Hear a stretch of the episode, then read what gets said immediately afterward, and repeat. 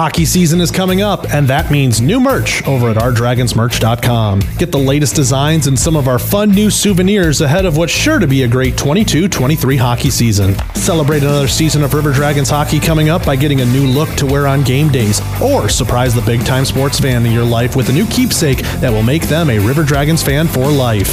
Order online right now at r dragons merch dot com. That's the letter R, dragons merch dot com. We'll see you at the rink in November. Hello, everybody, and welcome to a new episode of Two Minutes for Roughing. Uh, I am, of course, your host, uh, seemingly every week, uh, the Minor League Rando. I am joined this week, though, by, uh, again, two guests, of course, one from last week, but we have a new face here in the third spot. Uh, Mark, and, of course, uh, Christian Gardecki. I mean, uh, Chris, it's been a while uh, since you've been on the show. If uh, I want to say... Close to two months, October. Right? Yeah, October. Two I months? Think. Yeah, I think, I think yeah. It's been two months. Yeah, since I was away for a little bit. Yeah, yeah. So yeah, I had to fill in. yeah, but uh, let's just, I guess, go, go and get straight into it. Uh, right now, uh, we are. Re- uh, let me actually put a disclaimer first before we really start. Uh, this is being recorded on Tuesday before this drops on Thursday. Uh, it just so happens, if you didn't happen to catch. Uh, Talking Miners. I am going to be away by the time this is posted. You should have an idea where I am, but I'm saving the surprise uh, for non-co-hosts on that. Uh, but yes, so uh, things will be. This will be a little outdated, possibly, if anything happens to come out. Uh, fingers crossed, it doesn't. Uh, but anyway, with our luck, it probably will be. Oh yeah, there, there's gonna be some major so, something tomorrow. Something yeah. crazy is gonna happen on Wednesday, and if it happens on Wednesday, you can mark this down that I said something crazy was going to happen before it happened. Oh, okay. All right. Predictions. What's, what's going to happen tomorrow that's going to just like go insane? I'm going to say that the Rivermen officially announced they're moving to Bloomington. I'm thinking Baton Rouge gets uh, fully announced. Like they actually. Oh, no, like that, that, would, that would be Thursday. That would have to be Thursday. True, actually. True, yeah. true. But I think mine is Barry comes out of the blue again, announced another team. well, it, okay, it's finally going to happen. Morgan County Celebration Arena. That's finally like that's been like my dream uh, Fed market right there. Boom. Look it up, folks, if you Frick haven't it. heard of the Celebration Arena in Morgan County, Alabama. Freaking Owen Center to the Fed. Oh, still, that would be a mess. No, that would still draw more than a couple teams. Yeah, true. Yeah. All right, anyway. uh, so, oh, that's a that's that's a little harsh. Anyway, no, uh, let I, us I, go I, I love Curtis. I love Watertown. You guys. Ah, know I love Curtis. Anyway, let us go ahead and go in and talk about the Fed while we're here.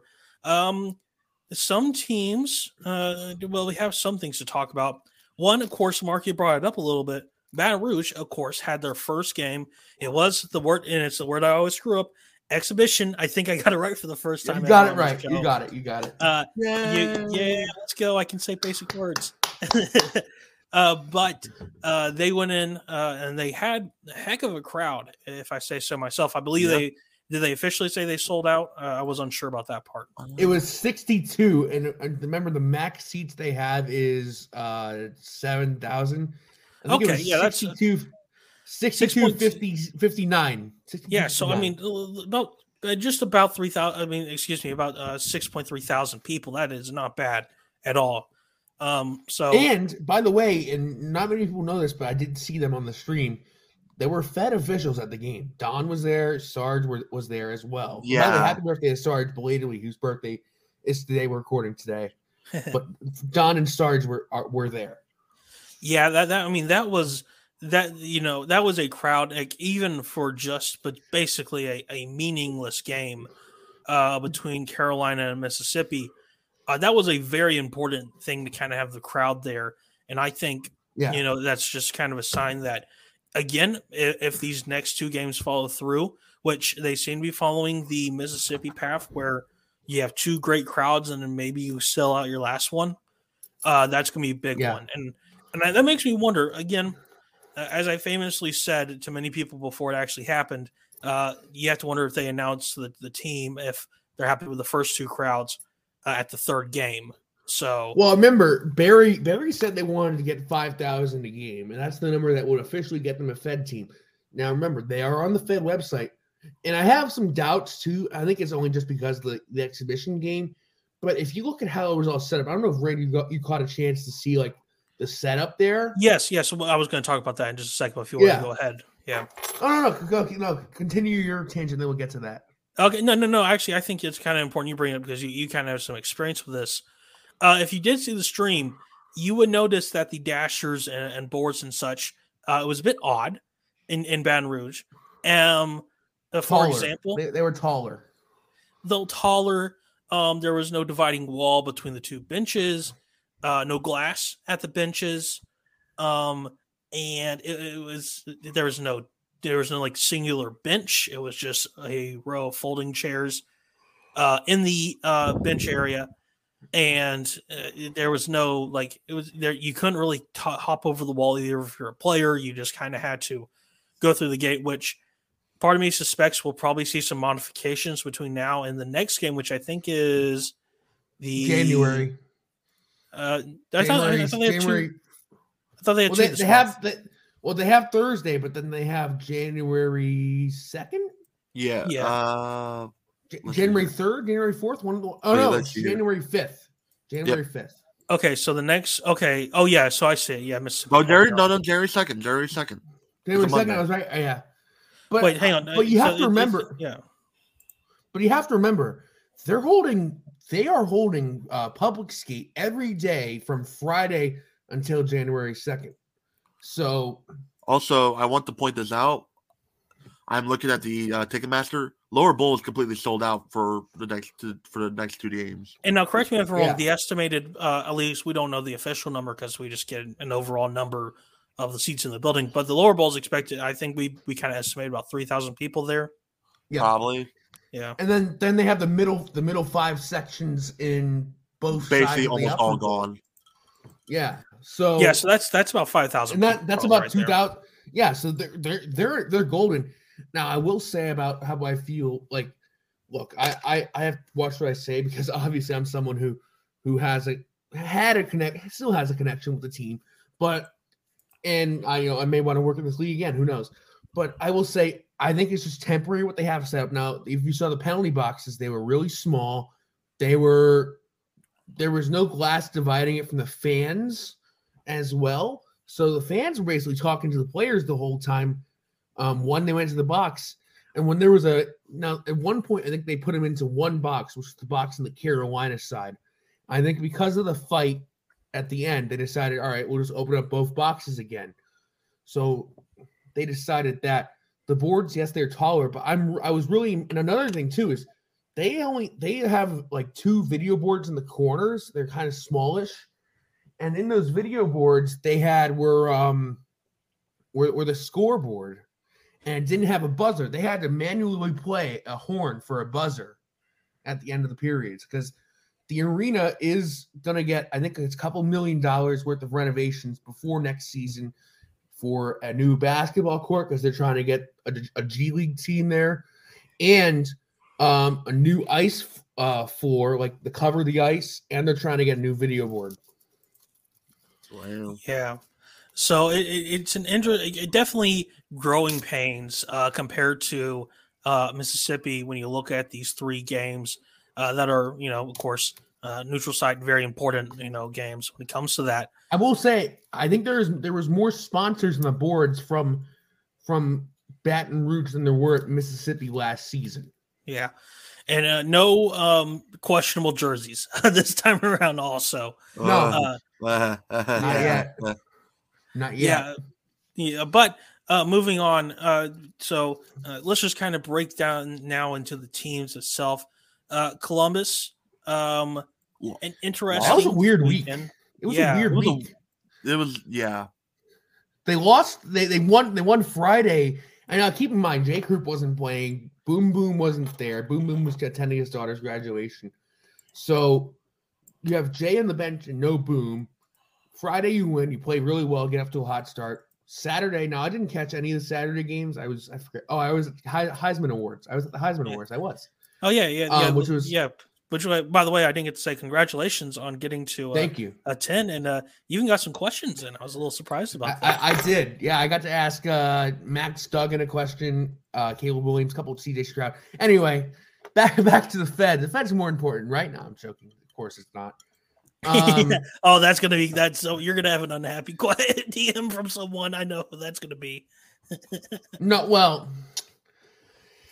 because uh, all right. Anyway, they didn't play well Friday, uh, Saturday, Saturday, Saturday yeah. with all Port Huron, yeah. and it shows how good Matt Graham is. I, I, I'm I've always been a big Matt Graham guy. Dalton J, him too. So that that's a crew right there that's really good. So Columbus. That's only their second loss in regulation this year. Who have the two losses come from this year? Port Huron and Mississippi, fourth and fifth, respectively, in the in the different division in the division. Yeah, yeah. I mean, Columbus is. I, I would not say that there's a weak spot in the Dragon because no. again, circumstances uh, apply. Oh, here. Did you see the fight in the in the crowd? Oh yeah, that was oh, fun. Yeah. Apparently it was it was it was Greco's it was uh, Michael Greco's father. Oh wow, that's so what that, that's what uh, our Columbus source told us. Oh, anyway, but um, now speaking of another team that kind of uh, a bit of a hole, like literally all the top of the Continental teams kind of didn't have a great weekend. Motor City, uh, two two L's in a row. It looks like maybe they're they're starting to come to a halt when it comes to. Uh, at I mean, least on a hot streak. They only had four defensemen. They only had four defensemen this weekend. They they Jeez. played a couple forwards at defense. Von Clouston was suspended. I don't think he made the trip. And Babin wasn't – and I love Trevor Babin. We've had him before. Great guy. He wasn't one hundred percent. I think he would be first to tell you he wasn't one hundred percent. And he made some big saves no matter what. He wasn't one hundred percent on, on Friday. He was better on Saturday. And, you're running into that juggernaut that we'll talk about in a little bit. Yeah, yeah, that's the thing. Like, if it was against like a lower team or something, I would have been a little worried. But like Mississippi, yeah, yeah, but Danbury, oh, the Mississippi's playing better. Yeah, but uh, like Mercy lost two games to Danbury. I'm not gonna like hold that over their head, especially given the circumstances. It seems like so. Mm. And, yeah. But also, it was at Danbury. It looks like as well. Yes, that, it that was, was right. Which, which, which you guys know is the hardest place to play in the Fed, in my opinion. I'm, I'm a bit biased. I don't I know. Columbus is... and Mississippi are starting to climb up that that ladder. I, I would almost but, pick Columbus, but, but not when you walk either. in this, when you, when you walk in and section one oh two with Young, you at every corner. Come on. Oh yeah, but that's just section one oh two. You got to worry about the rest of the building also. But anyway, moving on. Well, well, the uh, I'll shout shout outs to the Animal House over in section two hundred. Ron and his crew. They're loud. They're on top of players. Well, that's also true. Um, Carolina, not exactly a super great weekend. Uh, only nearly, basically won a, a, a take for tack game by one goal against Mississippi, and then had Mississippi. Well, did you see how that ended? Day. Did you yes, see fights. how Thursday's game ended? Well, yeah, the fight on uh, Thursday, yeah. Well, no, Thursday, no, with the how, with the overtime. Do you see how that ended? Uh, yeah, it now, was a fight. Granted, it, no, or am I, no, am I no, screwing no. up something? You're screw- it was a granted, you know, it was an exhibition game, but right. Garrett Rutledge decided to pull the goalie in overtime.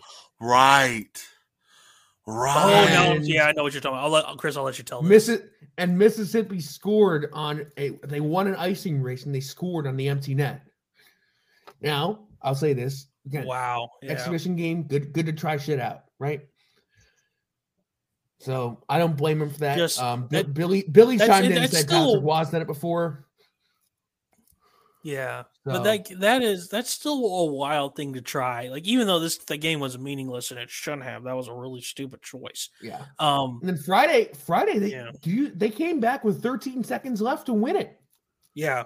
But, but still, it's just like, you know, still, I mean, look, the, Mississippi definitely at this point, we are starting to see some changes uh, from this team. I don't think anyone will disagree. Right in.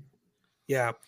Um, so I guess re- just real quick, I know I, I, I'm still getting a little heat from my Carolina comments, but definitely not a great weekend uh, for them. And uh, they're, you know, they're upcoming and playing, they're playing Port, uh, no, excuse me, not Port Huron, but they're playing Motor City, who, could possibly be looking uh, for some revenge, and they have some forward in in Detroit.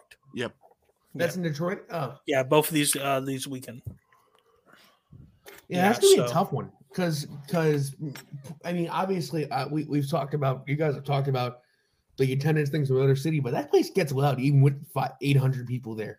Yeah, well, it's a it's an Owen Center effect, and what I mean by that, like, yeah. it's the size of the building. You don't need that many people to make it loud. Yeah. No, I know. So yeah. I, I think Carolina should get at least a point or or two or three. We'll see how they do. They're only playing two, right? Is that only a two-game? Oh, uh, yes, it's only yeah. playing two games. So they, they should have a chance to possibly do something, but we'll see.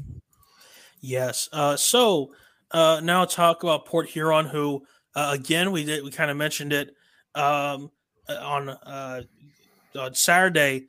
Uh, managed to go in, have Columbus come in uh, for their one game this weekend and slay the Dragon somehow. Of yeah. course, circumstances aside, uh, when it comes to coaching, that's still a big win for this Port Huron team, and I think yeah. it was kind of a needed one. Yeah. Yeah, for I mean, yeah. Uh, just, again, a seven three victory. That's kind of a, yeah. a big deal. And when sco- it comes scoring to that. that many goals on, on, on Bailey, too? Like, come on. Yeah. So I, I guess my question is, is I know me and Mark, when we did our like kind of our Fed preview for the Continental Division, we both were kind of I did a very preview. Oh yes, Christian. I'm so sorry. I, I just ah, I'm thinking about so many different things. But yes, um, you you were anti Carolina. I was pro Carolina. Yes, right. But we, when we talked about Port Huron, we were both kind of coming to the same conclusion uh, that this was going to be a weak year for Port Huron. Uh, looking at the they roster at the time, yeah, I mean, I, I, right we now. definitely, yeah, K- K- Port Huron. Definitely a, a team that uh, taking advantage of what, what they have. I mean, look, they're tied for third right now with Carolina. Uh, they're yeah, they're kind of ten points out of second, but they're not exactly in the world's worst position to be in. And, and I and think ten I, I points think is easy to get, especially when, when you play when yeah. you have, when you have the three point system and you play three games this weekend. But that is also fair, very true. Port Huron's also played two more games than Carolina. That is that also is true. true. Yeah, that, that's that's why Carolina's ahead right now, because Carolina has played two less games and have ten more wins. Uh, two yes. more wins. Uh, so speaking of wins and teams that who, who finally needed one, uh, Mississippi. We'll kind of talk about them, even though we talked about them a little bit already. Um, definitely seeing a lot of improvement. Uh, a team that is, I think, finally kind of matching the energy that's been needed in the Fed. Besides yeah. just good old fashioned. Beat him up, but you know you have very little defense. Um, I guess right now is the question. Again, Mississippi is in one of the worst positions you can be. They're in the best division in the Fed. I think we will we'll all agree on that. And they are right now at the moment. Uh, I think, uh, yeah, sixteen points. No, not not even that. Seventeen. sixteen. Okay, yeah, sixteen. sixteen. Uh, my mental math, uh, not great right at the moment, but sixteen points out of third and fourth. Yeah. Yeah. So and you have uh, to keep in mind, they're playing two, two more games than everybody. Port Huron's playing one more and Carolina's playing one more game than everybody because of the Baton Rouge games. Yes. So you, just some things you, you got to keep in mind, but we're coming up really close to the midpoint of the season. Uh, seventeen ga- games played so far. I believe this is going to be a, fifty-six, fifty-six game, game season, yeah. so twenty-three yeah. games to the halfway point. Yeah, so we're about five games away from Mississippi. A couple more weekends, yeah. Yeah. Uh, can we – do you guys see that this team could pull themselves out of the hole, or do you think they've already created too big of a hole that they cannot uh, get out of it? I think they may be playing better, but I can't see them jumping Port Huron and Carolina just because those two teams are still much better than Mississippi. I just, I, I don't, right now, I don't see them passing them, but I think in the future you could. I mean, with what Joe Pace has done, not only on the ice, but off the ice, making different player decisions, you know, you have a team that still has the veterans, you know, him, Barr, and and Caranci. But Friday night, Pace didn't play himself, which is, which you never really see Joe Pace never play himself. And to make that decision, and now to play these guys, these young guys, you, you bring in the Dakota Olmers in from, from Port Huron. Ian Wallace comes in to be your goaltender with Blake Wyrick. It's really impressive to see what he's been able to do to change the culture there. And they've made trades. They've traded guys away. They no longer have any of the Connecticut natives on their team who were brought over by the previous regime. So to have those, and they've been without some players in the last couple games due to injury. And they're getting their the, who was their leading scorer, but prior to um, Pace taking over, Chris Hunt back from injury this week. Yeah, look, Mississippi, again, uh, in my opinion, the question I asked, I think that they can pull themselves out, out of the hole. I think right now, if you look at where possibly uh, say that there's S P H L cuts, again, we're starting to see that more now where there's call-ups, and so people are coming either down or they're coming up. We're starting to see uh, these, you know, people coming down, and so, of course, if there's ever an injury in the N H L, stuff like that, bumps happen. People go up or people go down. So I think Mississippi is right now in a really prime position. Again, uh, they, they have good housing. They have good everything. They're in a good location. Uh, I know I know for a fact a lot of the players are taking advantage of the location. So I'm I'm I, very sure that, Matt, that a guy like Matt Caranci, who I, I could probably ask right now, hey, what are you doing in your free time? And he'll probably say over by the beach. Uh, yeah, it's either on the beach or it's fishing. That's my that's the two answers I've heard. And, and I know so, he likes fishing too. Yeah, uh, but uh, I think if January time, I think we could see some names go to Mississippi uh, compared to yeah. say what we normally see in a Columbus or Carolina for a lot of S P H L names. Uh, that well, they already got Fed. Cody Karpinski, so, and yeah, while while while Cody was was signed again by your Huntsville Havoc again, yes. Hunter Hunter Vorva just got called up to. to uh, Kalamazoo, to the zoo. Yeah, like that. So, you know, Karpinski's a guy who's going to be up and down with Huntsville and Mississippi, and I think that could be big for them because that's a proven Fed goaltender right there. Yeah, it, it just, as, as again, I think we're going to see some bigger, maybe S P H L names that, who are kind of the border guys uh, constantly go down to Mississippi compared to Columbus or Carolina now. Or, or even right. Danbury. I mean, I know Danbury just got somebody, which we'll talk about in just a minute. Yes, so let's just go and talk about Danbury. Uh, so first off, uh, Daniel Ansbury, uh, he uh, decided to uh, go boxing ring. Literally. Yeah, yeah literal boxing ring. Did, did, yeah. you, did you even see the fight? Did you see uh, no, the fight? I, I, I did not pay for the uh, pay-per-view. Well, no, you, you probably could have saw it on Twitter after because it was only a oh. ten-second fight. Oh, no. Yeah. What, did he, did he like, uh, T K O somebody? He knocked out, he knocked out a guy in ten seconds. Wow. Jesus. Daniel Ansbury knocked out this dude from Pittsburgh who said he was six six foot tall, uh what do you say, two thirty-five, which he looked like he was probably six foot tall, three fifty-five. So Ansbury gets in the ring with this guy, and Ryan Whitney's in the call too. And he's like, this guy can take punches, he plays hockey, and he comes in, gets a couple in the in the midsection, one, two, three, knocked him out in I think it was about twelve seconds. The guy, the guy he fought, and his name was uh, Abel.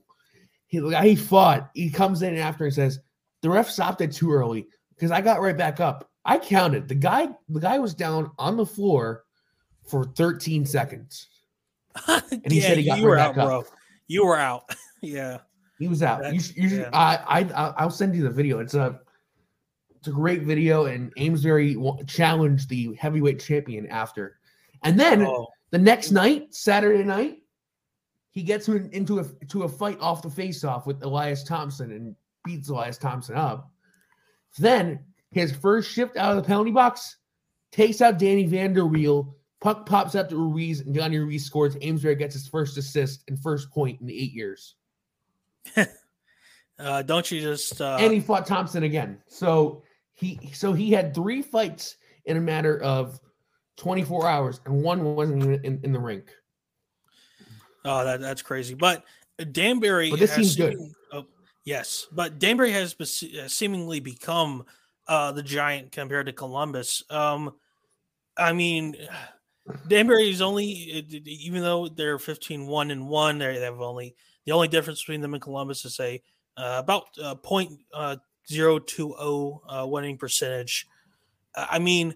Yeah. Can, Mark, I know we kind of talked about this last week, but I want to have Chris here because, of course, not just the Danbury bias a little bit, but yeah. uh, uh, I guess can, can you know looking again at this weekend, can, I think we can officially say Danbury has jumped Columbus as the best team in the Fed. Mm. Well, mm. if you look at what happened last week, and I want to say yes, of course, and everybody's gonna be pissed off if I said I wouldn't, but if look at how they played last Saturday. Yeah, they didn't play well, but they played way better this weekend against the, in, compared to Columbus. I think they're still both probably tied for first. I didn't do a power rankings the last two weeks. I've been busy with finals. I think they're still tied for first, in my opinion. So, no, I, yeah, I can't I, say Danbury jumped Columbus. I disagree. I, I say they're even again. I, I say they're even. Maybe Danbury has a hair because, but like you look at their scoring coming into the year. Who did you expect to get all the scoring for Danbury? Ruiz, Bunnell, Jesso. Yes, Jesso leads the team in points at twenty-six, and he's only playing home games and day trips. He's only playing home games and quick day trips to Elmira and Binghamton. Then you got the rookies. Brendan Sheehan has seventeen points. Kuzi's been there. He's got fifteen. Luke Richards had a hot start. He's got six goals and, and fourteen points. And Evan Lugo. Michael Marchessaint's come on. He's got nine goals in twelve in twelve games since come, since joining from Binghamton. Uh, actually, he's got nine goals in nine games with Danbury. My my my my correction. Yeah. So you you pick up these guys, and they have a young defensive core. You know they they don't they didn't bring back anybody defensively. The only person who's played in Danbury before defensively they brought in was uh, was was Kyle Gonzalez, who played all last year in Birmingham, and he played part of the first year for the Hat-Tricks. Yeah, so those just, only completely new defensive. And then Brian Wilson's been the best goalie in the league, in my opinion. Yeah, I mean Danbury, they have put themselves a, a heck of a team together uh, there. I, I guess the question and having is having Billy back in charge too. Have, having yeah, Billy that, back that in was charge big. Is big. Yeah, so I guess the question is now: is this sustainable? I think that's the big question yes. for everybody. We we've seen other years where this team has had gotten off to a really good start, but remember, year one they had a slow start and they really picked it up. Yeah, year two last year, really good start, slowed down. I think this is the year where they are good, one hundred fifty percent through the whole time. And they could really make a run. Now, we've only seen very little bit from, of this core group in the playoffs. You know, Ruiz, Bunnell, and, and a couple others. We've only seen a very little bit in the playoffs. You know, I think they can make a run. And if the playoffs are what they expect, I expect it to be one versus four in each division, they should be able to get out of the first round, be able to get out of the second round, and then get to the third and get to the finals, I think. Yeah, I, I think... Again, my question is sustainability. Right now, I'm seeing no cracks uh, when it comes yeah. to that. But they're getting but, call-ups, though. And they, they've already lost Johnny, lost Johnny McDonald up to, to Roanoke. They lost um, lost a couple guys before the season started. They also lost, uh, what's the guy's name? Xavier Abdella. He just got called up to somebody. Uh, it doesn't say who in the Fed site anymore. But he just got called up. And then... Um, And then they also lost Steven Leonard earlier in the year, and he's up in Pensacola and probably for the rest of the year. Yeah, but they didn't pick up Riley Robertson, who was a big defensive piece um, with Watertown last year, and also split the year with with Knoxville and Watertown. Okay, so Danbury, great team, but there's another team that's seemingly sneaking up behind them. This is a team that yeah. uh, had a bit of up and down beginning to start, but uh, Binghamton. Four-game winning streak. Of course, they to be fair, they have been playing Delaware, but still a team that is uh, surprisingly hot. Um, yeah. I mean, we're starting to see probably coming up soon, a, a, you know, some big, you know, determining moments to see if maybe Binghamton can hop over, uh, you know, uh, the Danbury. I nearly said Delaware. I don't think they play until February. Uh, you're talking about uh, Danbury and uh, Binghamton, yeah. Danbury but, yeah. Binghamton. And, but yeah. I think I think it's more it's just yeah, it's just more of a you know can, who can outlast yeah. each other when it comes. But it's to also streak. become it, it's become and also Binghamton has two games and uh, Danbury has two games in hand to them. But it's also become such a big rivalry where the fans hate each other now. Section one or two says the next time the next time uh, Binghamton comes to town after all the, the crap they pulled last time that they're gonna bring in like O G Section one oh two, like body bag Section one oh two. Oh, so like, no. That's going to be a disaster. Yeah. Yeah. That was a rumor. I cannot yeah. confirm. Um, I believe it. I cannot confirm, but I, but I did hear, I did see someone threaten a Binghamton fan saying that O Z Section one two would come back, which, which uh, the only thing I'd be happy for is they bring back the horn, Hell's Horn, where they, they just blare it during a timeout.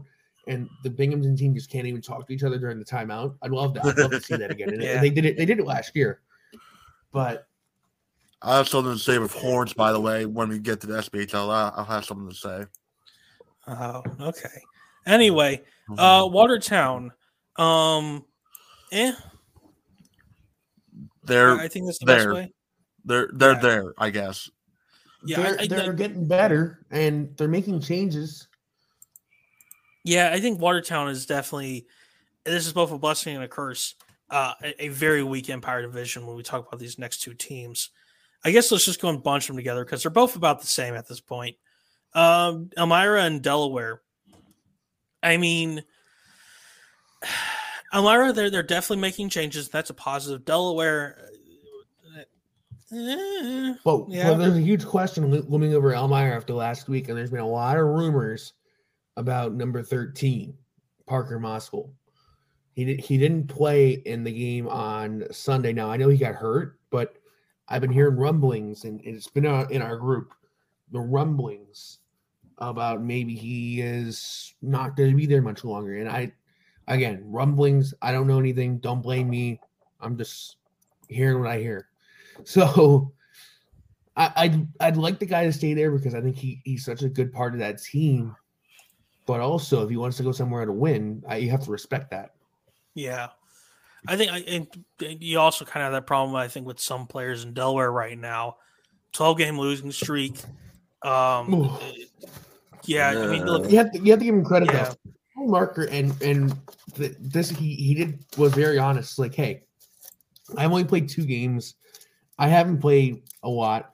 We're gonna be better once I'm one hundred percent. Once once he's ready, and and I think Ryan Marker will be a huge factor to this team when he starts playing more. And you know what? I think he's a great player. And I've mentioned it before. Really like the guy. And I think once he's the Ryan Marker we know, and he will be because he's only played two games, he will be, then, hey, they're going to be good. Yeah, but I think I think Delaware also, uh, I, I, I, without going into specifics, I feel like that team is not one hundred percent, like, morally also. Like, you, you just – yeah. yeah. Yeah, there's so much you could talk about with that. I just, I just, yeah. Don't yeah. I just don't want to risk it. Yeah, yeah. I, I will say this. I'm sorry, but I think I'm. I can't see a situation where Delaware makes the playoffs now. Yeah, I think. Yeah, they're they're the way too much. Penn's one of them yeah. too. Yeah, I mean, look, you, seventeen uh, compared to four when looking at Elmira and Delaware. I mean, even with a three point system, unless Elmira like literally goes. Like, does a nosedive. Uh, yeah, I can't see it. Although, to be fair, you were saying Mississippi might have a little bit of a shot, but uh, their gap between fifth and fourth is bigger. Yeah. Okay. Anyway, let's start talking about the S P H L. Uh, since this team is first in the standings, Mark, we get to talk about your favorite topic, uh, seemingly making another comeback. Uh, so, yesterday, the Pe- uh, Peoria Journal-Star uh, dropped an article about the uh, situation between the Rivermen Uh, and uh, the um, yeah, P R Civic Center. Uh, we talked about this, this, of course, last week because an interview came out between the on the radio, radio, I believe, between arena management and just you know talking about kind of the situation. That caused a bit of a fervor um, with the petition and such. Now there's, I Mark, you, you can correct me. I, I think I need nothing. to take the lead on this one because yeah. Well, I I don't. Was there anything from that meeting? Because I've seen nothing about that. Nothing meeting. that came out specifically, yeah. But with the report, okay. You and I talked about this. The Peoria City Council, which by the way has somebody who is a former man on it, uh, Dennis Sear, former N H L er, um. From what their comments are saying, now, of course, that doesn't mean results will happen, but from what their comments are saying, they are not exactly happy with the potential, with the idea of the Rivermen not being around anymore. They are not happy. But, Does that include yeah. the ex-N H L er guy? Yes, that's that's Sear. Wow. That's Sear, yep. Former so, that playing, that, so he he is he agrees with them. Okay, wow. That's wild. Well, here, no, here's of course he's going to. No, no, he agrees with the Rivermen. He agrees. Oh, okay, okay. No, no, no I, yeah. I no. The, the city council, it seems to be like pro Rivermen because they know like they are not happy with the idea of the Rivermen leaving. Okay, and, okay, cool. Yeah, yeah no, no, I'm gonna, is... if I say something real quick, the, I think it was best said in the article by Sear himself. You're you are losing a downtown Peoria institution. Uh, yes. and, and you are killing the idea of people coming into your downtown when you do not have an athletics team Uh, at least uh, I think besides they have the Chiefs, they have, they have yeah, yeah, they have the Bradley Braves uh, men's basketball team, and they had the Peoria Chiefs uh, minor league baseball team. That's it. There was a point a few years ago, like I I say it, two decades ago, say turn of the millennium, you had Peoria Chiefs baseball that was winning titles, that won a title. You had Peoria Rivermen who had just come off of Kelly Cup. You had the Bradley Braves who were always drawing great crowds. And you also had the Peoria Pirates, who were a really dominant team back in the late nineties and early two thousands in the A F two. A F two, right? Yeah. Yep. And you, the Pirates, arena football has been long, unfortunately, dead in Peoria, about fifteen years now. I remember going to one Pirates game like during the last season. It was so bad. Um, and now you're potentially leaving out the Rivermen, who helped open the building. Like, they are an original tenant in that in this building. And I I just and here's the thing, it all stems from new management in the Civic Center. Back in twenty nineteen, they got new management, and their entire philosophy for the building changed. It was different than what, any what other. Do they want?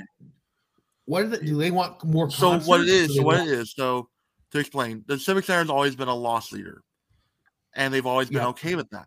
They've always been okay with Civic Center being a loss leader because it brings still brings events to the people in this area.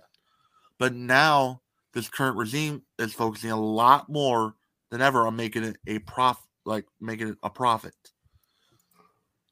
And there's even in the article, even the city council members aren't that happy with that idea. Because that con- they don't like the idea of the Civic Center just being there for profit. They want it for the community. And the it's, I don't know. This, I think it's, I, there's, I don't want it to get ugly, but I have this feeling in my gut that it's going to get ugly before this is all said and done. It's going to get yeah, real no. ugly. If I if I insert, insert myself here, again, just for the idea, uh, for the armchair economic uh, people who might be thinking, oh, well, it's a loss leader. That's a big deal, you know, for the city.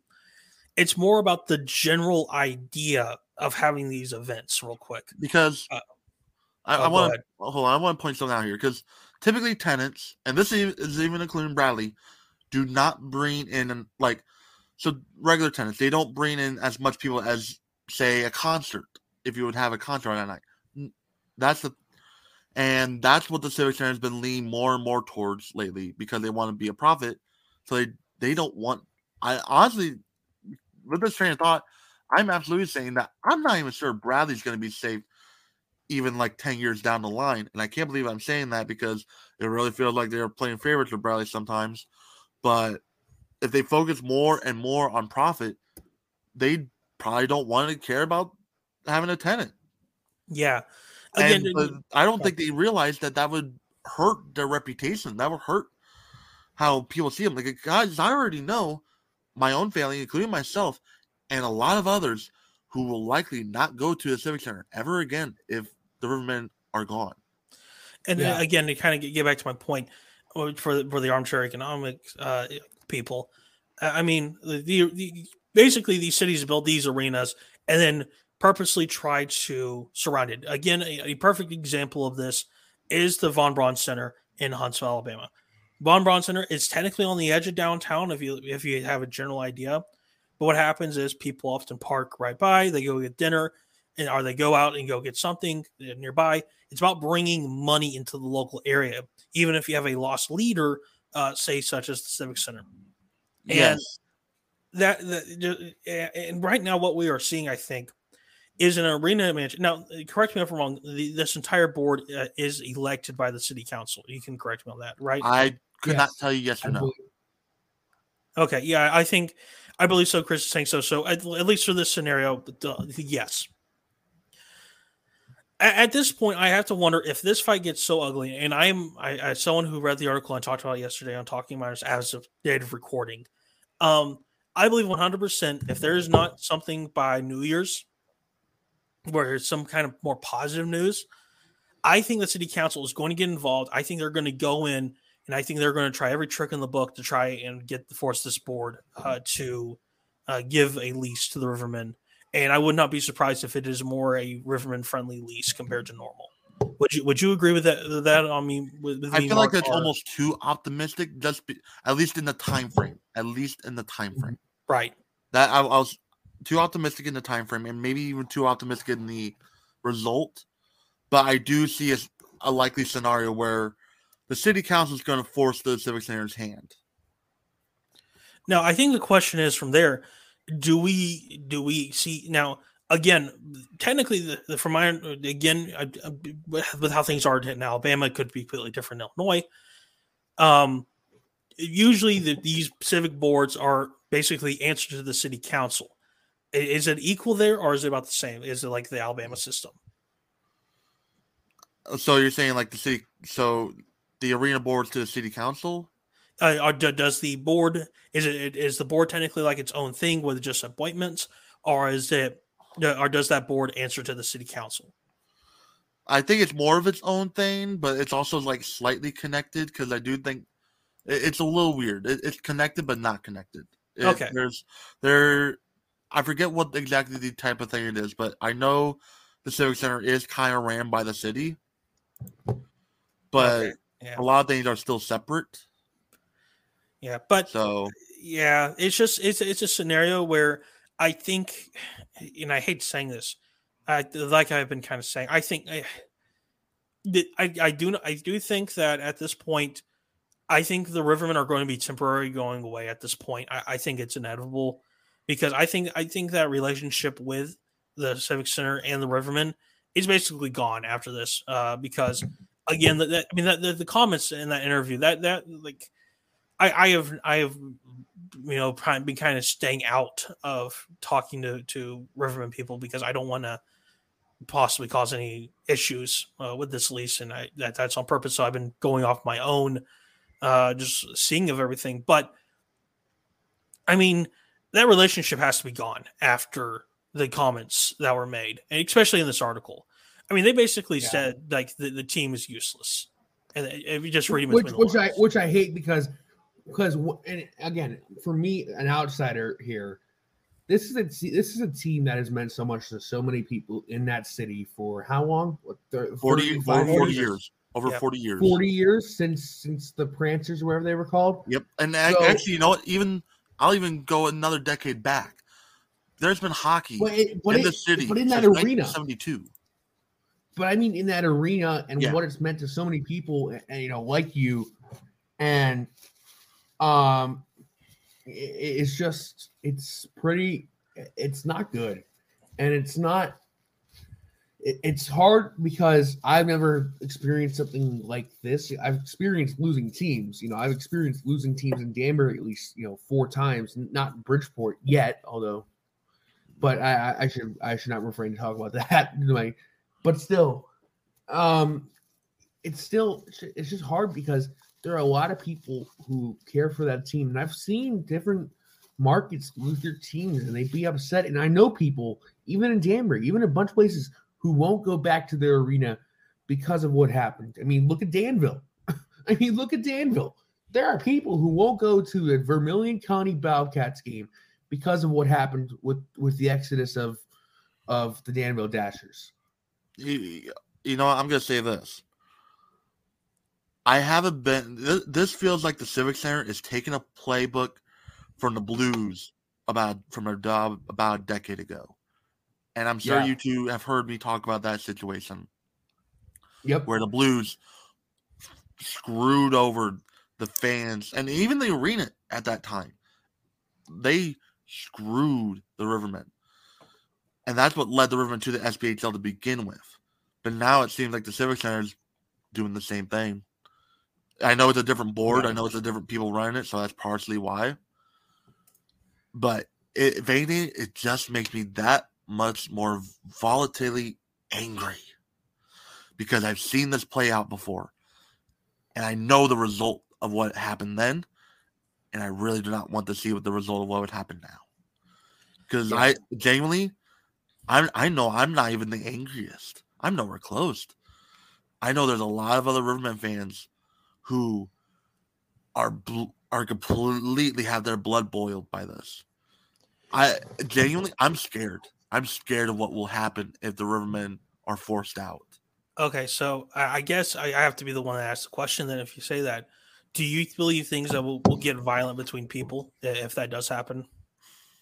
I would like to think not. I would like to think not. How about that? I I, Ooh. I cannot. How about this? I say that because I can't predict people. I can't predict what would happen in terms of that. Yeah, I, I mean, if, if, if, yeah, I mean, if if the Havoc, w- you know, W L W L, no. But I mean, I, I, I mean, I can't, I can't imagine my reaction if the V B C did something like this. I mean, the Havoc, even though much younger team compared to the Rivermen, uh, they have basically cemented themselves in Huntsville. Uh, I mean, I mean, I already did, had my yeah. reaction. I, I already had my reaction that Sound Tigers changed their name. I, I couldn't believe I. I don't know what my reaction would be if they lose the team. Here, yeah. Here's the thing. The Rivermen have – and Rivermen are another one of those teams that have cemented themselves in this community. The amount of players that have built their lives here, started families here, the the amount of players that have grown up with the Rivermen have gone on to play youth hockey, junior hockey, college hockey, and pro hockey even. The, yeah. p- the amount of people who – have watched this team fight season and season out for four, five decades, going back to Peoria Blades at the Logan Ice Dome. This, it's, I, I'm going to say a name that you two may not know, but if Pete Bartasbanian was around to see this, he would be probably the, he would actually be the angriest person on this earth right now. Wow. And if you don't know who that I, is, I, that is like I, the father of of Peoria hockey, not Rivermen hockey. And that's the thing too Peoria is hockey. Like for me, like when when that happened with it, when the Sound Tigers changed their name, I knew there were a couple people who who probably be who are you know no longer with us who would probably be not happy about it. One guy who was named uh, oddly enough Mayor Mike. He was the mayor of Harbor Yard basically to all of us, and he probably would have been the same way. So I, I kind of understand that statement. It, it that's and it's just I a Peoria without the Rivermen is a far less fun yeah. city. Yeah, it's just um, it, it's going. I, I think. I think. I think now the question is again. We we I, I talked about this with you and, uh, and some other Peoria fans. My my I guess my question is now, when it comes to the, I think we all agree there is a very high chance at this point uh, the Peoria franchise is, I guess it's allowed to call it now, uh, is moving to Bloomington. Do, my I guess the question is, if a, let's say optimistically, if could you could this possibly kind of come back into the to the Peoria Civic Center? I think that's the big question for everybody. It's going to come into a head this next in the next year. You're right. I will agree there. But if the Rivermen do move, I don't see a situation, no matter what, that they come back. Hmm. I, I'm going to be real honest. That's why I think the city council realizes what's happening, because I don't think they see a situation like that either. I don't see why they would just move it back after that. I genuinely think it, it's either now or never, and Civic Center has wow. a choice to make, and that decision, depending, may not be theirs to make either. Yeah.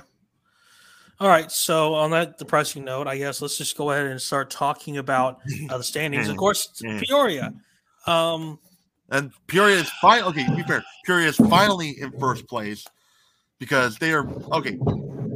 They've they're on they've they're nine oh and one in their last ten games, but they haven't been able to jump over Evansville because Evansville's played four more games.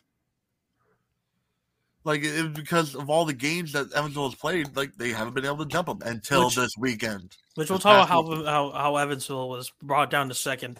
Peoria did nothing of note. Um, uh, no, no, no, no. Uh, Peoria okay. did nothing of note. Kristen, back uh, the me opponent up here. They played Kristen, just had a bad weekend. No, no, was I was, hold up, hold, hold up, hold up, hold up. Uh, I'm just going to tell you the scores real quick, if if, I, if you don't mind. Uh, sure, if go I ahead. Pulled up. Um, here, all right, so let's check in the scores here from this week. Uh, Friday night, the Peoria Rivermen took on the Huntsville huh? Havoc. Huh? Huh? The Sorry. final score. The final score was ten to three in favor of the Peoria Rivermen.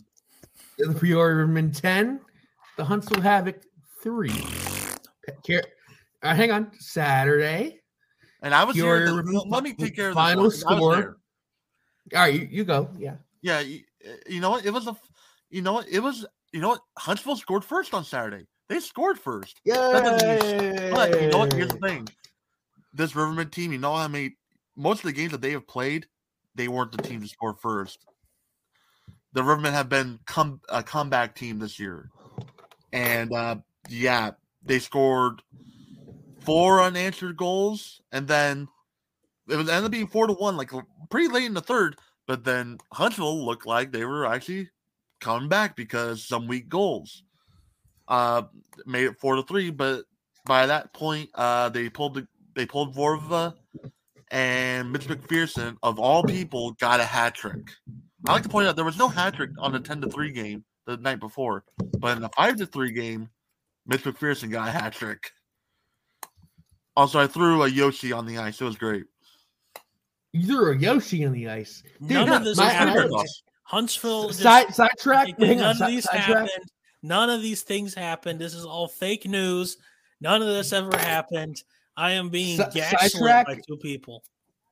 Sidetrack, my little brother went to the Bridgeport Islanders teddy bear toss, and they scored so fast that, that they weren't even in the building when they scored the goal.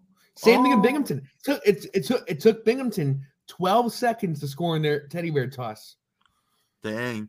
Hmm. But, yeah, like, I yeah I had to, like, because I was like, sitting in the upper bowl, I, like, ran down, and one of our friends can attest to this. I literally ran down from the upper bowl to the lower bowl, and yeeted the Yoshi onto the ice.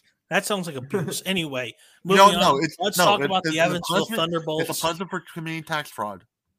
Okay, whatever.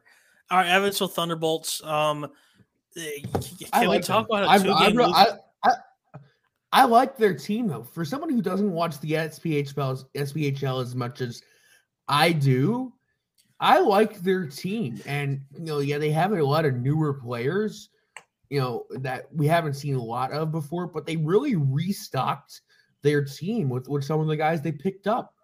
You know, you get a guy like Mike Ferraro. I mean, yeah, twenty, twenty-three points. Um, you know, they're very top heavy, but they, they, they're able to get the job done. Yeah, no, Mike Ferraro is a really good, well, I mean, he's been there though. He's, he's been there. He's yeah, he has, yes. And but, but yeah, no, he's one of their top again, players. And also, their captain is a Danbury hockey alum, might I add. Kristaps Nemanis played for that played for the Whalers. True. That's how long he's been playing. Hmm. And their goaltending is good there. I mean, when you have a guy like Tre- Trevor Gorish, who has a two point three six goals against average right now and a nine thirty, a ninety-three save percentage, kind of nutty. I mean, and his backup Zane Steves is playing pretty well as well. I know the Evansville. I'm not saying Evansville isn't a bad team, and Jeff Best is a pretty decent head coach. Jeff, but, Jeff Best is one of the best. Um, but they were. But I'll be honest. Given the percentage, they are only in this spot because they played like three or the four more games than the other teams in like the top yeah. seven. Like they, they have, that's they have the more only games reason. Than everybody. Yeah, they have more it, games than everybody. Like, their percentage is six hundred. That would be fifth yeah. in the S P H L, not second. And given how close, I, I really feel like it's really good to use the percentage right now in the S P H L because there's a lot of closeness in points. Yeah, it's down low. Yes. Anyway, so Evansville, uh, they are on a two-game losing streak. Uh, one that was uh, to the Vermilion County Bobcats, who we'll have to talk about a little more in a second when we reach them. Uh, yeah, and but, actually, thanks to that, but it was thanks to that game that Peoria is now first. Yep. All right. Anyway, yeah, uh, Roanoke, um, no, no, not bad. Uh, they had a pretty good little weekend for themselves. Yeah. I mean, I, I think we, I think everyone here is a little surprised with how well Roanoke is doing. Am I the only one on especially, that? I mean, most especially weird. with the, like offensively, they bring back a lot of players. Defensively, it's almost completely brand new. And you look at who they have a bunch of guys who have federal league experience defensively that I know of. And of course, you have you know Rowdy and goal. You know, while they're they're a pretty veteran team up front, defensively they're young. Yeah, um, I think I think the Roanoke's players the most experienced. Too. The player with the most experience defensively, and you're going to get a kick out of this, just professionally, defensively, uh, is I think is Brody Duncan. Because Brody Duncan's been playing since twenty eighteen professionally. Dang. Mm. It's, it's a younger it, – so the defense is young, but that doesn't mean it's bad. And pro- that proved itself. I mean, their goals against is thirty-six. They have the lowest goals against in the league. And which is great, and especially when you have a guy like the one name that I look here and I'm really impressed with, and he has a plus six is Brendan Pepe. Not because he played in Danbury last year, but he played A C H A Division One here on Long Island at uh, right. at, at Stony Brook. Mm. I think Stony Brook's actually getting uh the like N C double A Division One, aren't they soon? Or am I crazy? No, no. Oh, I'm no, thinking of different, I'm thinking of a different one. I'm thinking of a different one. I know what I'm thinking. Never mind. Yeah. All right, but speaking on, uh, let's move on to the next team. Uh, Knoxville, two-game win streak for themselves. Again, this is a team that I've been kind of hot and cold on. Definitely, uh, seemingly getting hot again. Uh, my, just I think it's kind of the Danbury question again. Can they sustain this? Uh, because they have a brand new coach, brand new roster, basically. I mean, and they they are seemingly doing very well for themselves. Uh, well, both Roanoke and Knoxville, like they got some important wins against teams right next to them. Roanoke took yeah. down Birmingham in their lone game, and Knoxville swept the weekend against Quad City. Uh, yeah. Knoxville, now that's two huge wins. Like I, I will say this. I'm a huge Clarkie guy. I've always been a Clarkie guy. He was great to me when he worked for Elmira and he came into Danbury when I was working there. Clarkie is a good coach, and I'm happy he's gotten the success up there. And for him to bring over his guys from the Fed, you know, the J-Max of the world and J M A F and a, and a bunch of other guys. Although J M A F's not there anymore, my, my correction. But, the you know, all the Watertown guys they had last year, and to have the success while adding, you know, keeping some pieces from the prior Knoxville team is very good. And I think they can they can sustain it for the rest of the year. Hmm. Mark? I, they're going to have their hot and cold streaks, though. And, and, and they're going to have their hot and cold streaks, Rando. You, you know this. They're going to have yeah. – They just had it. You know, they just had a, a cold streak, and now they just had a hot streak. Mark, your thoughts? Yeah, no, I think they're going to be – I think this is about where they'll be this year. But, I mean, it's also – I don't know. Like, it's just hard to tell right now because the S B H L is so close. Like, the top five teams are only four points difference. Yeah. Yeah. So, so I mean, it's it's just a really – there's some really good teams in the league this year. The top, the top nine teams are only d- differentiated by uh, seven, seven points. Yeah. It, it, they're all, like, the top nine teams are all five hundred. So, I mean, all it yeah. takes is a few, like, interesting weekends to take the entire standings up right now. Yeah. It's the – you. If you told me, like, in a few weeks Roanoke is down where Pensacola is, I maybe would believe you. Not sure if I would, but I mean it's possible. If you told me Huntsville is going to be where Evansville is, I wouldn't be shocked either. Yeah. The whole league right now, even though there is like a general sense of like, okay, this team's a little stronger, this team's a little weaker, but that could change in a flash. Some of these teams could be the next one's fighting for their playoff lives, like uh, a couple teams we'll talk about later. Or they'll be, like, up there with, like, Peoria fighting for the number one seed. It's – I I think that's the toughest part right now in this league. I yeah. don't know where I could really place these teams, even if I really tried. Well, speaking of teams that may have put, found their place, uh, Birmingham, um, right now they're in fifth. I believe they, they have hit their uh, performance ceiling. They seem to be sticking around this area. Um really? I, mean, I think I, I think I think I think five is kind of their ceiling at this point, which again that, compared to last year is probably amazing for Bulls fans. You say that, but they're actually third in percentage right now. That's something I mean, to keep in mind. I mean, that's true. They they have only played sixteen games, which uh, besides Macon is uh, one of the lowest. So yeah, I, mean, I just I think performance wise, uh, I think they have hit their uh, ceiling. I mean, yeah, I think they'll be like anywhere from third to fifth. Uh, but it's still Birmingham's still a really good team. Although they did lose this weekend to Roanoke, and that was a big win for Roanoke. But they also did uh, beat Pensacola, poor Pensacola. Uh, yeah, having a bit of a rough year. But you know who else is having a little bit of a rougher time right now that uh, that I really expected? Quad City. Yeah. What what's going on especially there? The team was, especially a team with a lot of coast guys on that team. Yeah. You know, you look at the roster, they have a lot of guys who have played in the coast, and it's shocking. I mean, the Mark, I mean, issue, remember, yeah. The the biggest Mark issue Luke. right now seems to be goals. Like, they can't get them. Yeah. They have their, their goals against pretty decent, forty-two. Like, through seventeen games, that's pretty good. But their goals forward is only forty-seven. Yeah, yeah. I mean, Mark, we were literally on here like saying, "Oh, this team's cracked," and, and it's just like they ever since they, on the game, they look cracked. They, they, they, I don't know what has happened, but in the last ten games, they're four, five, and one. Yeah, I, it's, there's definitely probably a need for some changes to be made if they cannot keep this going. Now, I believe that they only played. Did they play one game? I believe, or am I? Um, they played two. Okay. Yeah, they, yeah, they, they played by Nashville. Yeah, so but still, it, they're not in a great position at this point. It, yeah, I don't.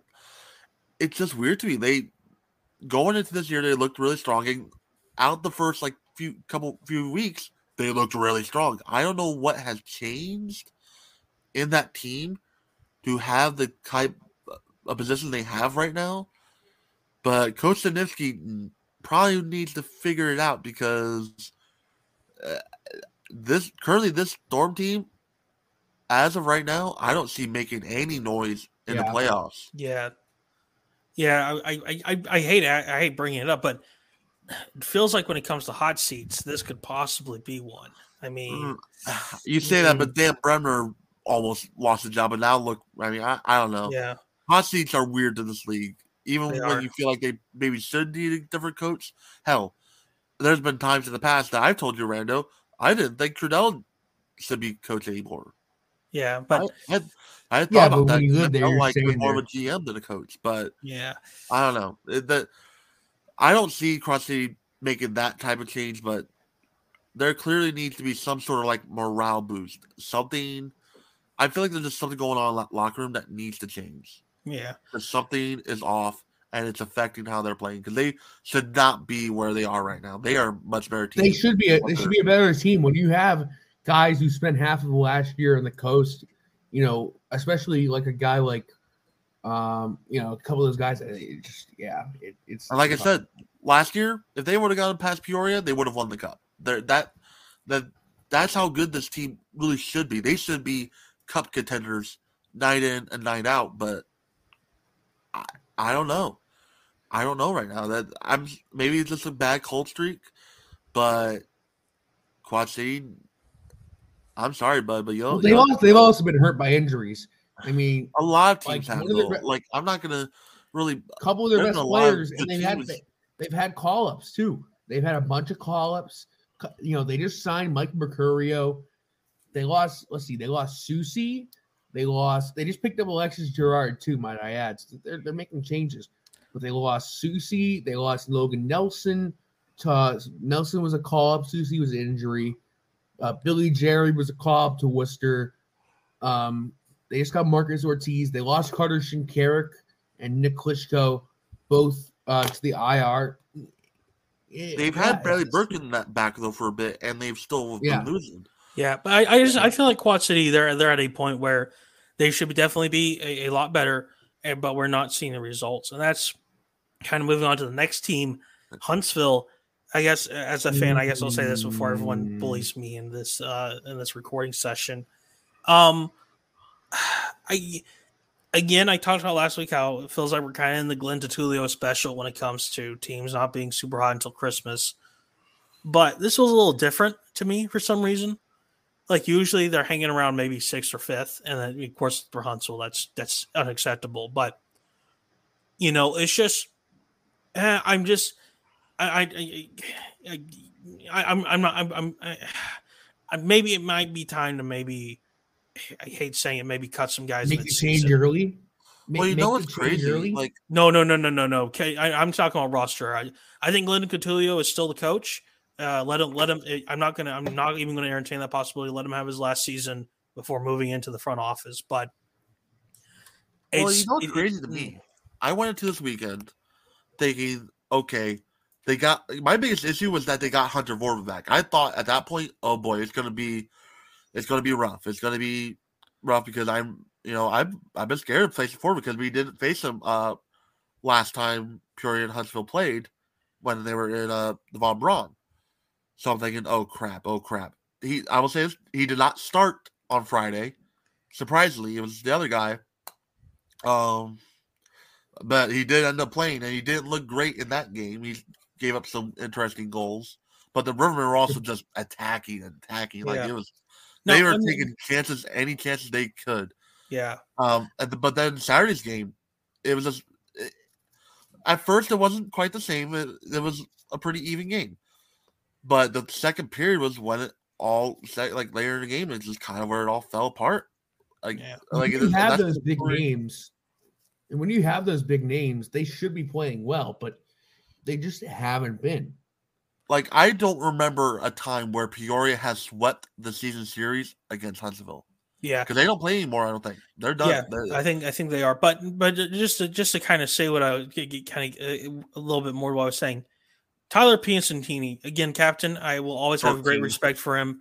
Um, I, I know opposing fans always make fun of his size, but uh, again, he is someone who who has used that for a reason. Oh, I no, mean, I, I, I saw his speed. Oh, my I mean, God. There's a reason he was a point-per-game guy last year, and there's a reason why he's always on the Havoc team, and there's a reason he's always there. Right now, he's still he's he's thirteen points for the season, not half bad. But right, he is reaching really quick his, like, penalty minutes. Like, so... At the moment, looking at just, I'm looking at stats when it comes to penalty minutes. twenty seventeen, twenty eighteen, sixteen penalty minutes. He already has that right now. And his highest so far was last year. He had thirty penalty minutes. I, I mm. And it's just, he's been getting some super bad penalties that he should not be taking. He is, it, it's, I hate saying this because he has been such a vital part of the team. He has basically become a liability on the ice, and that is something I, I have not. I have not. Re- I'm not reveling in that fact. Wow. I am not loving saying that. Wow. I but wow. yeah, but you you do not. And by some of those uh, penalty, you know, penalty kill sessions, uh, power plays for the opposing team. Uh, that has been when uh, Huntsville has been losing some of their games. Yeah, I, I actually on that I noticed like they were like near or at the bottom in both. Power play and penalty kill. Yeah. I, I was so surprised because like, they've been taking wait, so many stupid penalties. I feel like I feel like they, they, this team has been going all out and trying to be goons that can score, and I am really hating that.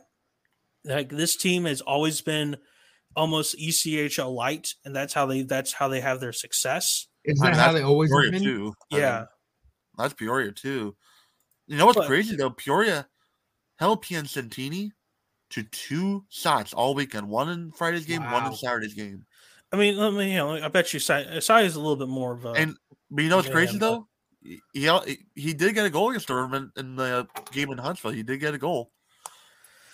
Yeah, but it's just uh, I I I, I, did, lost, well, I did, I'm I'm I'm reaching a point where I, I feel like maybe some names could possibly be cut, and I don't think it would be a bad thing.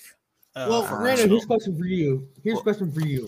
If you were Glenn and you were to make a call up from somewhere in the Fed, who's the number one F P H L player you would call up to bring some scoring punch to this team? Oh God. Um. Well, who would just find somebody? Somebody from who was playing college last year and wants to play pro. I mean, if I kind of had to say it, um. Probably Jacob Kelly, something, someone like him. Yeah, you know, I'm going to say a different really name. Good. I'm going to say a different name. Ooh, I'm going to take a name from Binghamton, Tyson Kirkby. He's he's shown his S P H L prominence, but something happened off the ice. I think I think I I would give him a shot. I would. I mean, you know, I'm going I'm going I'm going to I'm going to make a biased call here. Uh, friend of the show, of course, Brendan O'Reilly in Delaware. I would be very interested. No, no, seriously. Hear me out on this. I think he, he could. This I love Bubba. Don't get me wrong. Yeah, yeah. Let me let me say this. I think he could be an interesting commodity in Huntsville. He is someone who is willing to put him, his body, sacrifice his body on ice. I think if you yeah. if you give him almost the, I won't say the goon position because he's a forward, but he can and he go scored in this weekend. Yes, yeah. I think he is someone who can go in. He can take the hits for Tyler and Sy, so they do not get those stupid penalties that they're liabilities. I will say it again, a liability, and for other forwards if you want to put them on different lines. I think he could come in, and I think he could be a big help for Huntsville. I that I, is a I, I name that. that that could really be a humongous help. But yeah, well, I'm really what? interested by, by you saying Jacob Kelly. But there's also a couple guys on Carolina, and I don't know if they want to leave Carolina. But there's a couple guys who played for the Kingston Frontenacs there who are one gritty and can score. Justin Pringle and and Lucas Rowe, I think, should be the next guys called up, in my opinion. You know, Huntsville did make a change though this past the just yesterday, I believe.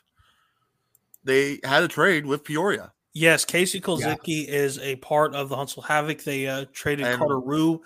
Uh, I did. I did kind of talked about it uh, with other people. Rue never kind of really got off in Huntsville, and I know he's this is his rookie year. So, uh, my opinion, I, I, I don't think okay. it's. I don't think it's like you know saying anything. I think it's just a grass screener situation for him. Yeah, and to be fair, Kolczewski has been difficult to get him playing time every once in a while, and he didn't play this weekend. Um. Especially since Rivermen have been getting players back from the E C H L lately, which has also been a big part of why they've been getting stronger again because they've been building back up the team. Um, but I will say this. Never give Trudell a rookie if you're a opposing team because he. But here's the thing. He knows how to make them good. Mm. All right, I Look guess at Marcel Godbout. Oh. Look at Marcel Godbout. Look at so many other names from the past, the amount of rookies who have either led the league or led the team in goals or points is quite a number. Hmm. Well, it, he knows how to develop players. Well, go ahead and let's go ahead and talk about uh, point five hundred of the team themselves. I mean, Pensacola, unfortunately, they are not five hundred in everything this week.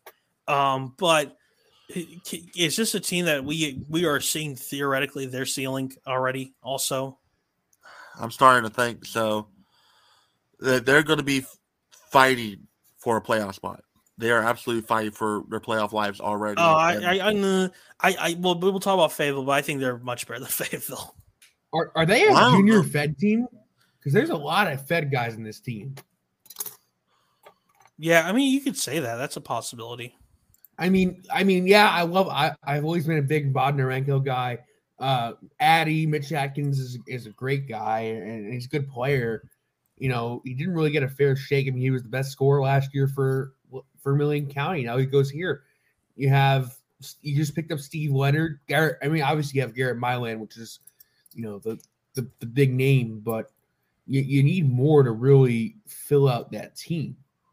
Defensively, if you you know Seth Enser and Preston Kugler are are are part of your pair, I'm fine with Enser. Kugler, I'm a little worried about. Yeah, I, I guess that's I guess that's something you kind of gotta look at. But moving on to another team, I mean Fayetteville, man, like is there a team that has probably, has probably had one of the biggest drops in the S P H L in recent, recent memory? I can't think of one. I mean Pensacola is almost yeah. just as bad, to be fair, but. Fayetteville, God, yeah, I Fayetteville, I don't even know what to do with them at this point. But, I mean, to be fair, they've gotten points in their last three games. They're two oh one in their last three games. It's not like they're playing awfully awful right now. Like, it probably, I don't let's see, who have they even been? Oh, they were, were they off? Oh, no, they played Friday. Yeah. They did play Friday against Bacon and Williams. Other than that, they didn't yeah. play Saturday. Um, but I don't know. It's just, in a way, I currently their pace is all right. Like they're two, like I said, they're two zero and one in their last three. The only two teams that have actually gotten points in more games straight is Roanoke and Peoria. Yeah. So that's something to keep in mind. Like, so I mean, if anything, I Fayetteville is trying right now. I'm not sure if they'll succeed, but they are definitely doing everything they can to get back into a playoff spot.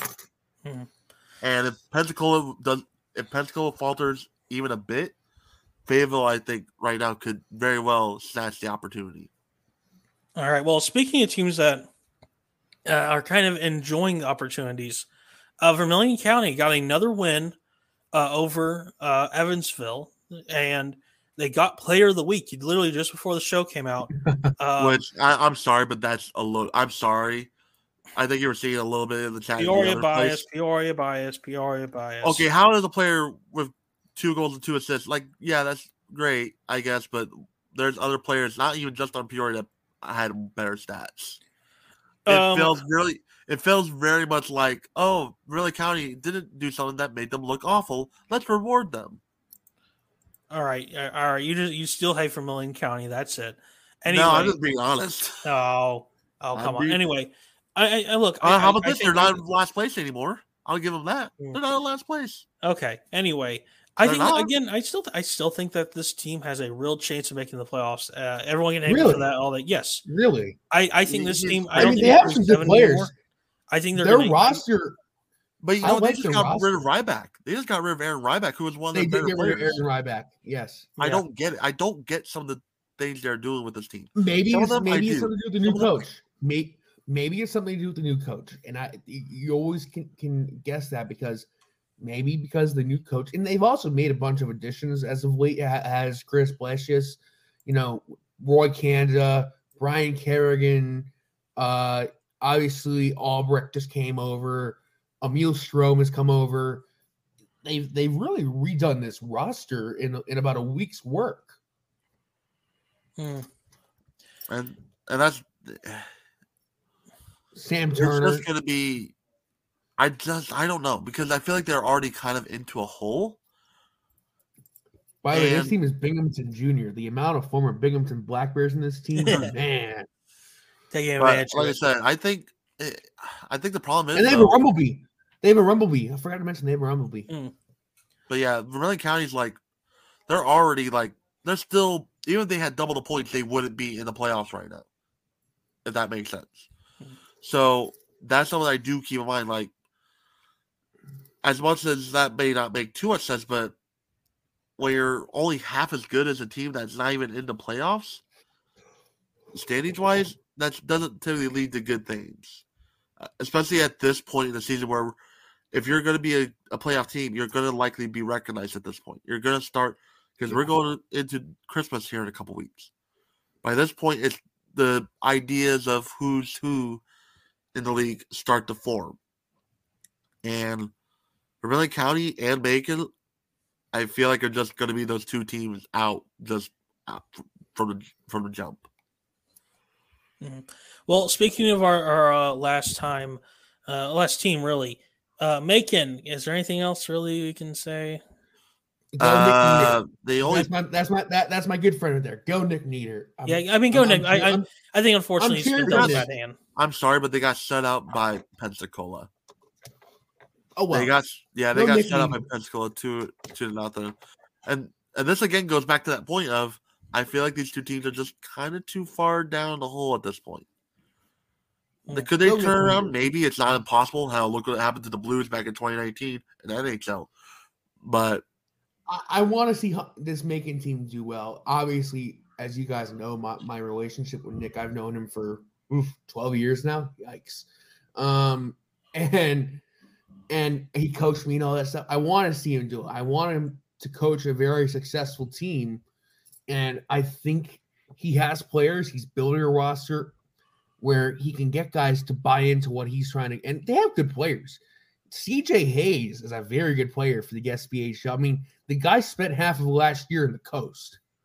So you need the rest of the guys to come together, and I, I'm hoping they finally get clicking, and I hope Nick still um, can can get into them because I know he can. As, as long as he as long as he doesn't tell the guys, hey, we're not going to have a chance to win this game, then I'm good. That that's a that's a story that actually happened. In a spring league game that he was coaching. Oh. But, I mean, I don't know. Macon just seems, like I said, they've somehow just lost. They're, they're now in last place. They got jumped by Vermillion County. No one is a point-per-game player on that on this team. K, uh, C J Hayes and uh, uh, Monticello? Monticello? Both yeah. have eleven points in fourteen fifteen games. Like, that's not too bad, but it's, I don't know. Well, it, it just seems like they are just going to be where they're at at this point. And that's, It, I'm sorry to say that, but it just seems that way. Hmm. Like, yeah. All right. Well, on that note, uh, that has been this week's episode of Two Minutes Roughing. Uh, Chris, let's start off with you. Where can everyone find you? Uh, C A G Hockey on Twitter. I'm done with broadcasting for, for the year twenty twenty-two, unless I get some late late call in from somewhere. Um, if they need, like, hey, come on, join us. But uh, make sure you go follow me there. Instagram is my personal. Um, I don't know if you guys know this. I'm the uh, you guys know this, but people know this. I'm actually the uh, radio producer for a national league, a national lacrosse league team. Yes, so you're, the New York Riptide. So I'm, you, you, you've been Riptide. growing, my boy. You've been growing. Yes. Um, I we, know, and, dude. They're a good team, and they just got featured on John Boy. They had a little. Uh, there was a little controversy in that game. Go check out that video, and he'll. I'm just, uh, I'm just proud of, of our friend here because he's done a lot in the last few years to get. Yeah, to the seriously, dude. Dude, and you know what? I, I'll give a lot of credit. I hope they're listening. The Danbury Hat Tricks organization. Obviously, I worked with the Westerners, and, and Rando knows because because I because yeah. Rando went to a game. But but the the Hat Tricks organization, for me to go there, you know, Casey was there, Casey Bryant, Jack Elmira, who are both no longer there. But um, you know, for Herm, for Chris, for for Billy, um, Billy was great with me. I hope we can get Billy in the show. Um. Because he's doing a, a rival podcast. He, he probably gets to do ours. Um, so a lot goes to them and a lot goes to everything I've done here. So shout out to the Hat Tricks. Hey, if you guys need someone to fill in again, I'm I'm, I'm home until I'm, I'm home until the twenty-ninth. I'm I'm willing to work. Uh, take advantage of that. Take advantage of that. And Mark, where can everyone find you? I'm sure I'm sure I'm sure Herm knows, by the way. I'm sure Herm knows. But Mark, where can everyone send the, the hate mail towards you? Uh oh, oh, don't worry. For all my haters, uh, currently I am actually under the weather. That's why I haven't been talking too much this episode, unless like I get brought up because I've been under the weather. Uh, you can find me at Prospector Hockey. That's Prospector H C K Y on Twitter. Hmm. All right. And I, of course, I am the Minor League Rando. You can find me on Twitter. Uh, Minor League Rando. Just type it in there. You'll see uh, me pop up. That has been it for this episode. Thank you, everybody. We shall see you next week. Uh, same time, same place, whenever this drops. So, see you, everybody. Later.